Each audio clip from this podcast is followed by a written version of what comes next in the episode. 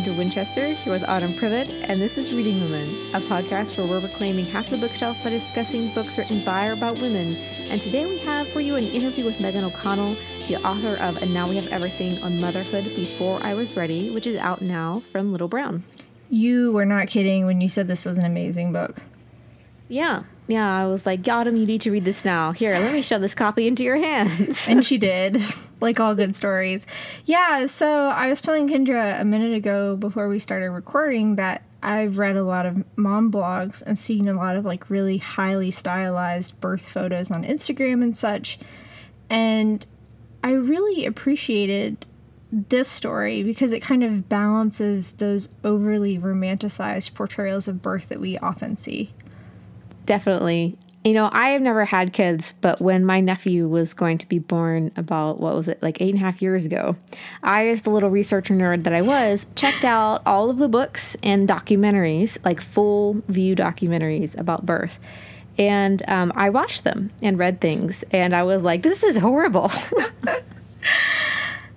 I feel like there's a disservice to women who go through this intense uh, experience and it's not portrayed accurately because all these different complications that can happen during birth that women are just too embarrassed to talk about or just don't want to share because it's too private. And I, I love that Meaghan O'Connell does share these things, that she does share her expectations and then her realities of what her birth and early motherhood experience is like. So let's hear from Meaghan O'Connell about her book, And Now We Have Everything. So today we have with us Meaghan O'Connell, the author of And Now We Have Everything on Motherhood Before I Was Ready, and it's out now from Little Brown. Welcome, Meaghan, to the podcast. We're very excited to have you. Yeah, I'm excited to be here. Thanks for having me. Kendra thrust this book into my hand the last time I saw her and said, You need to read this now. And I said, Uh-oh. Okay. and I, I read it in like one or two sittings, something like that. We loved it. Oh, thank you. Yeah, and uh, Autumn and I are both married women in our late 20s, but we don't have children. And so, as millennial women, we, we feel like the discussion of childbirth just isn't exactly as we would like it. It's very romanticized. And so, when I read this, I was like, Autumn, this is the book that we need, you know, to share with all of our friends. And so now I have like a running list of people I want to give this to. Like, here, read this book. yeah, it's the stuff that maybe your friends that have had kids won't tell you about. Like exactly. so, for our listeners who haven't read and now we have everything, how would you describe it for them? Um, well, it's a book of interconnected essays about becoming a mother, um, kind of the upheaval of. I got pregnant accidentally when I was 28, and then it goes through pregnancy and childbirth and the first year of having a baby and the kind of the identity crisis and getting used to my new life. Well, as Kendra said, like I really appreciated too the your take on it because I have had friends who've had kids already and you know I've talked to them about how it was and I don't after reading your book I don't really feel like anyone was honest with me. Well, maybe it was good for them. I don't you know, it's so specific individual, but Right. I just can't imagine. I mean, I I can imagine the circumstances being easier, or just you know having better luck, or your personality is different, and but I can't really imagine everything not freaking out on some level. I don't know. and then you worked as a freelance writer. You mentioned this in the book, but you were a freelance writer before you started this book. Well, how how is working on a longer project different from like your process doing freelance work? Yeah, I was surprised. I was really scared going into it. Like I started out writing a blog like on Tumblr back in the day, and it was such a, you know, I barely edited myself and just put it out there and then you just get that hit of dopamine when people like like your post. Yeah. and then freelance writing is kind of like slightly more, you know, edited and you take a week to write something and work with an editor and everything. It's still also, you know, there's like a feedback situation going on and and also just the idea of writing something that long. I'd never done anything like that. And so I was afraid. I, I didn't know how I was going to kind of, it was just overwhelming. But in the end, once I got started, it was hard to start just knowing you have a year. I, I sold the book on a proposal, so I knew I had a year to write it. And it's just like, wh- where's my motivation? Like, I, don't. I couldn't even fathom it, you know? once I really got into it, maybe like halfway written, I just started, I f- kind of fell in love with the process. I was surprised how oddly safe it felt that it was kind of like this private Google document or um, mm. I think I wrote it on Scrivener, but yeah, just this private thing that no one had to see until I was ready for them to see it, you know, or until I right. passed my deadline.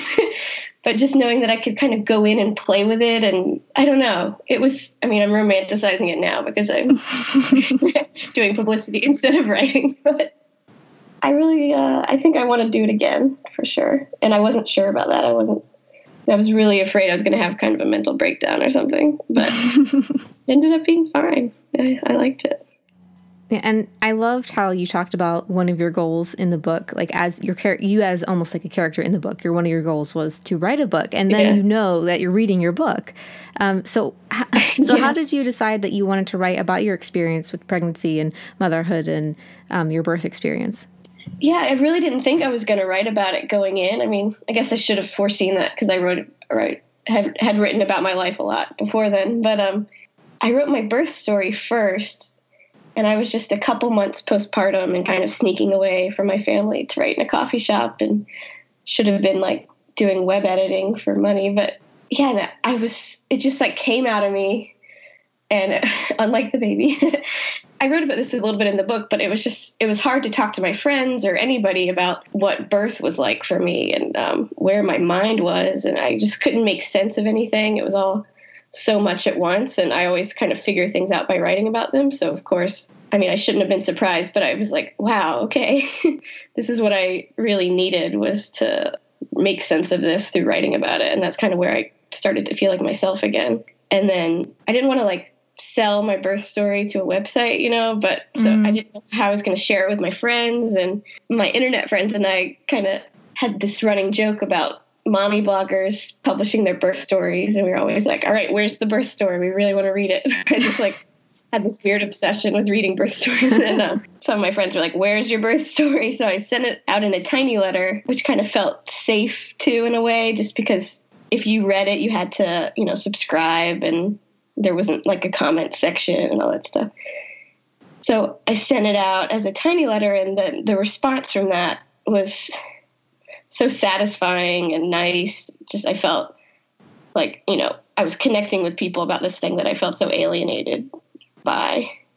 And I like, felt like I had made sense of it. And my friend, the writer Emily Gould, emailed me and said, Congrats, it's a book. And I was like, I didn't even think of that, but you know, I really did want to keep writing, and it was. I try not to think about it too much, like, oh, am I going to be a mommy writer now, or is this what I'm, what my career is? You know, mm-hmm. I just like, well, I've always wanted to write a book, and I have the urge to write about this, and people that are willing to, you know, pay me to do it. So I'm not going to think too much, too hard about it. I'm not going to second guess myself. I published my birth story on Longreads and then agents emailed me from that. So it just started happening. That's really cool, and I, I love how it worked out because you were worried in some in the book you discuss how you were worried about how having a child would affect your career, but yeah. really writing your birth story really helps your career. Yeah, sort in, of in that. but, but yeah, I mean, and now it's funny because I'm about to have another baby, and I'm like, what's going to happen to my writing career? And so there's hopes that because I was, you know, I was afraid that having a baby, I mean, everyone reacts differently, like emotionally and, you know, hormonally and everything. But I was just kind of afraid that I would never have the urge to write again. You know, it would just change my brain in some way or my priorities or also just logistically and, you know, making time, being able to make time for it. I don't know. I'd never, I'd never wanted to write so badly in my life until I had a hmm. baby before it was always kind of like procrastination and like avoiding it and not knowing what I had to say. And all of a sudden I had all these things I had to say. I think it was the fact that I couldn't do it, you know, made me want to do it more. So I'm, I'm hoping that comes back. so you, you talked about feeling alienated uh, before writing your birth story and how you wanted to talk about that. And I feel like that definitely touches on how our culture has a lot of romantic expectations about motherhood, uh, as having like the ideal birth experience or how wonderful breastfeeding should be, and uh, a bunch of different things. And so, actually, I called my mom after I read your book, and I was a C section, so was my brother, and breastfeeding never really worked for my mom either. And I was like, Mom, this is an amazing book. Like, you would love this. And she shared some stories with me that I hadn't heard before about how after her C section, her you know, women in her circles, you might say, told her that she wasn't as much of a mom or that she didn't have a real birth because of a C section going from that, how did your own experience compare to the expectations that we face in our culture around motherhood and pregnancy and, and birth? Yeah, they weren't what I expected. I, I heard somebody say recently that you kind of you get the birth that you need, which at 1st mm. I kind of bristled at that. You know, I'm like, well, God, you know, but it really did. I think it changed something in me when I was like, okay, I have to just do what I need to do in the moment when I had to make the decision to get a C section. And, um, you know, you become so attached to this ideal. I don't even know why. I can't even recognize that person anymore, I guess, is what I'm trying to say. But um, the romance, I was so into that idealized thing just because, I mean, you don't know what what it's going to be like. So it's, you know, it's helpful, I guess, to have this like vision, but it had nothing to do with my experience. And um, meeting my experience on its own terms instead of you know whatever I was daydreaming about. That was kind of a good just life lesson in general. yeah, I realized that like the romance had become its own kind of achievement, you know, or mm-hmm. just like became aspirational instead of just like experiencing my the particulars of my life. It was it was just this this whole other thing is like happiness as an achievement, you know, or like natural childbirth or just being blissfully breastfeeding all the time and not resisting it at all. And instead of being like, okay, I know myself and these are my values and this is what I really care about, I've had that reckoning now. So it's nice going in the second time, kind of knowing realistically, like, okay, might look dreamy on Instagram, but in reality, I'm not going to have slept and my boobs are going to be hurting and I'm going to feel trapped and, you know, still recovering from childbirth. And so, of course, you know, it's just easier to forgive yourself instead of thinking how it should be or how it is for other people. And, you know, you never know. I think that's true about Instagram. Like, I mean, I grew up in a small southern community where babies just magically appeared out of nowhere. You know, I've seen a lot of birth stories on Instagram and on mom blogs and all that kind of thing, mm-hmm. which I mean is is helpful in a way, right? Because there's more transparency into it, but yeah. It's good to hear the other side of the story too, that not everybody has the exact same experience every time. For sure. yeah. So you mentioned that you're expecting your second child now. Is there anything that you're aware of now that you wish you had known the first time around now that you are doing it a second time? Almost no way I could have known this, but just knowing that it's temporary. I, you know, I'm not there yet. So, but I'm like really hoping that that perspective stays with me that like raising a baby and those first few weeks after you give birth, I think I was just constantly being like, did I make a mistake? you know, mm. is this what my life's going to be like now? You know, like, oh, like if I'm unhappy at one week postpartum, does that mean I'm going to be unhappy for the rest of my life because I shouldn't have had a baby, you know? It feels so high stakes. And now knowing I'm just going to, I hope, just going to keep reminding myself that having a newborn is not like having a kid, you know, having a baby even is nothing like having a child. I don't know. Still, I still feel like I'm kind of standing over a cliff wondering what my life's going to be like in two weeks. But knowing that, you know, that I like being a mom, that I'm already a mom, that I love having a four year old, you know, I'm hoping that'll save me from going to the darkness. So one of the things I really loved your about your book is how you went through in detail about your birth experience and the epidural and uh, the experience with the epidural and different things. And you talked a little bit about in the book how we still don't know a lot or as much as you would think we would about pregnancy and birth, considering that, you know, half the population, one of the most common experiences for many women, you know, is giving birth, but we still don't know as much about it as you would expect. And there's been a lot of buzz recently about um, endometriosis and different other things that, you know, usually afflict women coming out and about how people ignoring women's pain. Uh, so, why do you feel that we still know so little about women and women's reproductive systems and different things, considering that it's, I mean, half the population? I mean, besides patriarchy, we're just going to assume this.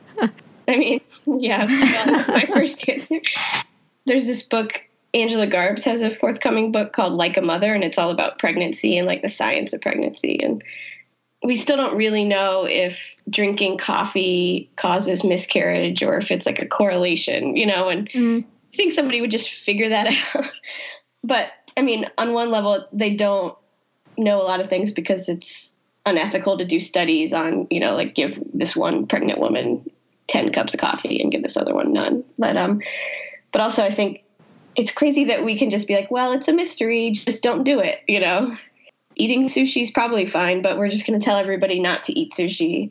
And then they kind of scare you into like complying. You know, it's very, it's oddly condescending. And um, I think people are starting to notice that more and just not stand for it as much. And um, yeah, I mean, as to why, I think partly just because people don't stand to make money off of it, you know? and it's yeah. easier to try to tell women what to do with their bodies instead of giving them information. But I really am hopeful that that's sort of changing. I don't know. Yeah, there's um there's a book that came out that asked me about my uterus. It's about yeah uh, about women with endometriosis, and as someone who has these things, yeah. I uh, definitely related to that. And you know, when you talked about your experience with your epidural, I was totally related to like how you were like how are they not addressing my pain? Yeah. How are we not to the point where we can address this issue? Mm-hmm. And I don't know, there's just something that that image has stuck with me that, okay, you finally chose, okay, I'm going to do the epidural, and then they messed it up or it messed up itself up, whatever, if, whatever happened. Mm-hmm. And I don't know, it just made me think about women's pain and how it's often just minimized, like it's not taken seriously. I think that moment that you're talking about in my birth story is like after years of therapy and thinking and writing this book, I think that's really the moment that like traumatized me was when I was saying like I'm in horrible pain and want to die and everyone's like it's normal, you're doing great, you know. Yeah yeah, I mean, I think it's partially people not trusting women or listening to them and like giving them authority over their bodies. It's just also maddening that you can't communicate. Like, I wish there was a way that people could just like see into my body and feel the pain, you know? And, and I think we internalize it too as like, oh, I don't want to be the weak one or I don't want to be whining or, you know, yeah, the I feel like you have to tell like I want to like tell my husband, you know, like okay, if I say it like this, this is when I really mean it. It's like I don't know. It's it's so hard, and I think there's such a culture of like just shut up and deal with it, you know, and that we internalize that and um, just makes it even more complicated. Yeah, that's true. And you mentioned in your book about about your fiance at the time, now your husband, about his response to it and how he was after the fact how did he grow during this whole process? Speaking of the patriarchy and like how can we like counterbalance these the way society views pregnancy? Has his perspective changed on it or have to ask him. Probably. I mean, I think we had him and I had a conversation, you know, now that I'm having another baby and I'm I was just like why like did you not know you know, I mean, I don't know what he could have done, you know? Right. Like, I just wanted to, I had no idea. It's so impossible to tell the different, you know, like everyone just says you're supposed to be in pain and I'm supposed to encourage you to like stay strong and, you know, cheer you on. And it's, yeah, I wish there was like a red flag you could raise or something. I don't know. It's, I don't know about his like personal growth, but I know our relationship is a lot better and different after that, you know? Mm yeah, I think when we had the baby, we had been together like four years. You think you communicate, I guess, or I thought we did pretty well. But once you don't have like a whole Sundays or evenings together where you're just like hanging out, lying next to each other, reading a book, and then start kind of talking effortlessly, you know? And then all of a sudden that was just kind of gone, and you have to like purposely sit and have a conversation, even though you're just tired and want to go stare at your phone. And I think it's just it just became so easy to not actually be talking about anything, or it was just everything felt so high stakes, and it's it took us you know a year or two to be like to figure it out. I think. I really love that jump forward that you did in your book about figuring out, especially like your sex life after the baby, and how like is you felt like that feature of your life had been turned off and like wondering, is this going to my life forever? You know, um, and usually you know it was only temporary. And I really appreciate that because I feel like they just don't talk about the need, like how your sex drive changes after you have a baby at all, and how you know it's very different. But it's it's you know you just had like this huge procedure or you just had gave birth you know you, you should be given some like time and they don't really talk about that yeah, but I think you're so it's become such a joke, you know, it's like on TV sitcoms or whatever, like you have a baby and you're never going to have sex again or, you know. Mm. So you're just so afraid to be that cliche or I was. You know, some clichés are real for a reason, but also yeah, it's it's harder logistically, uh, but you know, it's not like everything else I think in the book it was what was so hard about it was not knowing if this was just how it was going to be from now on, you know. It won't be like that. There's so yeah. so we've talked a little bit about some nonfiction books that are coming out or are out about pregnancy and women's bodies and women's health. And even though, like, as we've been, you know, been talking about, like childbirth, like everyone is born, right? Most women have had babies. It's not seen much in literature in any realistic sort of sense. Do you have any ideas about why you think it is that writers avoid accurate descriptions of childbirth? You know, I don't know. I think about this a lot. I mean, I mean, I've started to notice it more. Like I'll see it in books and be like, oh, like Sylvia Plath's journals had a really had a couple of amazing childbirth scenes in them. But I know with my book it was kind of hard. We were like, how does this fit in? Because it's such a climb. Like a birth story to me is so inherently like the perfect story, you know, mm-hmm. like plot wise and you know, there's like rising action, there's a climax when the baby is born, and um, everything changes, and you know, there's certain characters, and so yeah, I don't know. It should be written about more, but maybe it's just so epic that it would steal the show of a novel or something. I don't know. Well, now I'm thinking too, like I feel like in Victorian times and those kinds of eras, they probably wouldn't have talked about it at all. Yeah. right. Yeah. And that was like, you know, where the novel began. So, right. Very, very true. so I remember I had a friend who gave birth and she was so dissatisfied with a lot of the stories that older women had told her about their birth experiences that she went and she actually wrote her entire birth story and posted it on Facebook. And it was mm-hmm. very detailed. Like I knew my friend way better after reading that story, but she said I did this because I wanted a more accurate portrayal on social media because this is oh, yeah. you know ridiculous. We'll just say it that way. This is ridiculous. Yeah. So i loved your your book because it did that. And one of the questions i had also was why do you think the topic of childbirth and early motherhood is often i guess not considered serious? Like we have the stereotype of the mommy blogger and it's this idea that they're like the flippant whatever but real literature you know is about like you know the 70s and sex and drugs and all these things but not motherhood you know? I know. I mean yeah i think we're back to the patriarchy again. But yeah i mean i had that too when i was you know when i first had the baby and was thinking about my writing and you know i just imagined that and there was this sense of like, oh, okay, for every time I mention my baby on social media, I need to like write two other things that aren't about him. You know, you're just afraid to become a mom and that's it. I don't care about that anymore at all because I'm like, I made a human being. Like, you guys can look at my baby on Instagram if you want to follow me. If I'm gonna like look at your breakfast every day.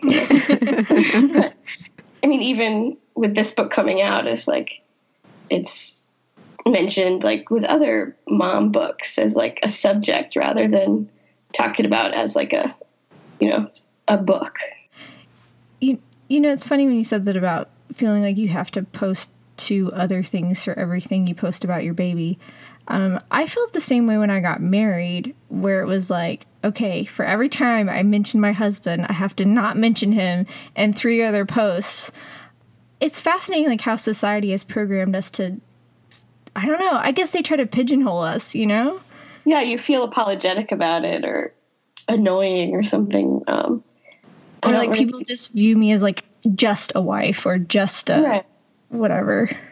And then suddenly it's like this weird shame. I don't know. You know, that's something it's I was that your book really made me think about is interaction of our feminism with motherhood because mm-hmm. women can't really win you know? For example if they work after they give birth then they don't love their children obviously. Um, but if they stay at home with their children then they are ignoring the efforts of women who have gone before them you know? Right. uh, bygone and bygone. How did your feminism interact with your experience as a as a mom? Wow. Um, yeah I mean, I was a feminist before I had a baby and for a long time and a women's studies major and all this stuff. Um, but yeah, when I had the baby, it was this weird, like undeniable revelation of just like, oh, this is like the root of so much. You know, I'm, I had to give birth. I had to carry the baby. I have to breastfeed the baby. You know, I can't work when I want to. It, it just felt, you know, and I had a, crazy supportive partner who was like better at all this than I was, but still, it came, I felt the burden of it on me. You know, it it was just kind of like this biological wake up call. But since then, I've sort of realized that like after part of having a baby was real, like the difference between like what I was supposed to want versus what I really wanted, and not every choice you make has to be like feminist choice. You know, like if you want to stay home with your baby instead of working, like that's fine. And like I became more of a feminist, but I became, you know, the, there was less pressure to like define or to prove myself as a feminist, like with every choice I made, I guess. Mm. That makes sense. yeah. Autumn and I have been talking about this because we recently discussed A Wrinkle in Time on the podcast, and Meg who's a protagonist, she eventually grows up and stays at home with her kids, but is also a lab tech for her husband. And a lot of people were upset at Madeleine L'Engle because she didn't make the quote unquote feminist choice. But Madeleine L'Engle was like, well, that's what feminism is, is giving women a choice. Yeah. And what they want to do and what's best for their families. You feel so much like internalized pressure and self, like when you have to make all these choices and you realize like it just comes down to knowing yourself and your own values and your own feminist values and your desire and all the ways those are like tied up with societal and structural stuff. And you just realize like what a mess it all is and mm. how hard it is to like realize what and find figure out what's best for you and your family. And and that it would all be you know none of these choices are pure choices if you know if we had free daycare and family leave and you know it's all inflected by like society. Well we're glad you threw your voice into the ring um, just to give a rounded view of what it's like. Yeah, I feel like this is definitely a beautiful. I don't want to use millennial because people tend to think those are like teenage punks, but actually we're all in our late twenties and early thirties now. um, but I love this. You wrote sort of like this generation's perspective on birth and motherhood, and it's very much more realistic than, I guess, the original edition of what to expect when you're expecting.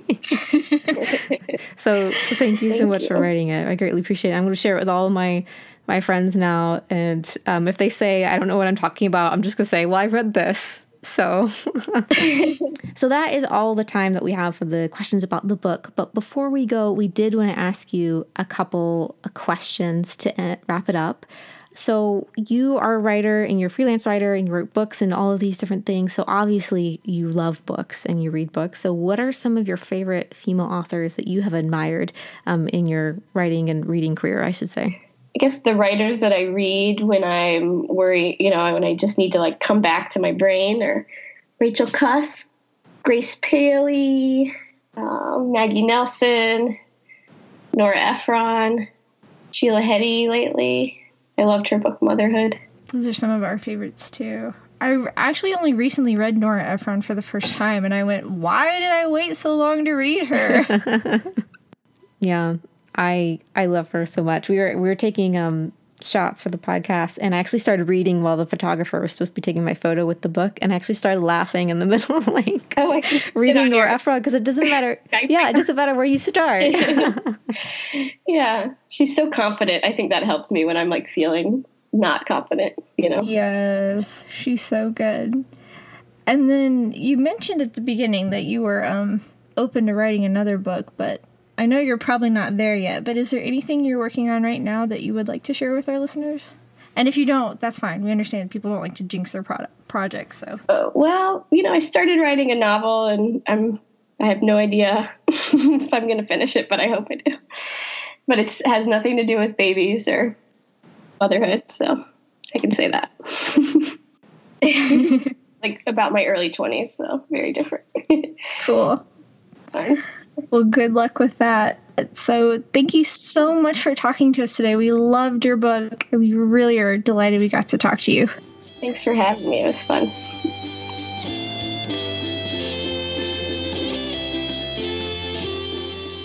So it was great to talk to Meaghan about her book, and now we have everything A Motherhood Before I Was Ready. And I just really appreciated how she gave millennial women a voice in the whole birthing conversation. And I'm going to be giving this book to everyone now.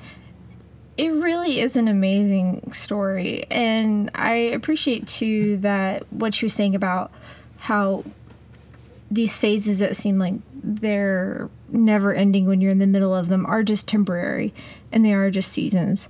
And that's just really refreshing to hear too. I definitely feel like her story is something that we need to hear more of, and maybe it will encourage other mothers to talk more openly about their own birth stories. And I admire too that even though she didn't have a best first experience, she's doing it again. So, best wishes to Meaghan as she delivers another baby very soon. And that's our show. So, again, we would like to thank Meaghan O'Connell for talking to us about And Now We Have Everything on Motherhood Before I Was Ready. And that is out now from Little Brown. And you can find her on Twitter at Meaghan O and at her website, meaghano.com. We will also have links to her website and her book in our show notes.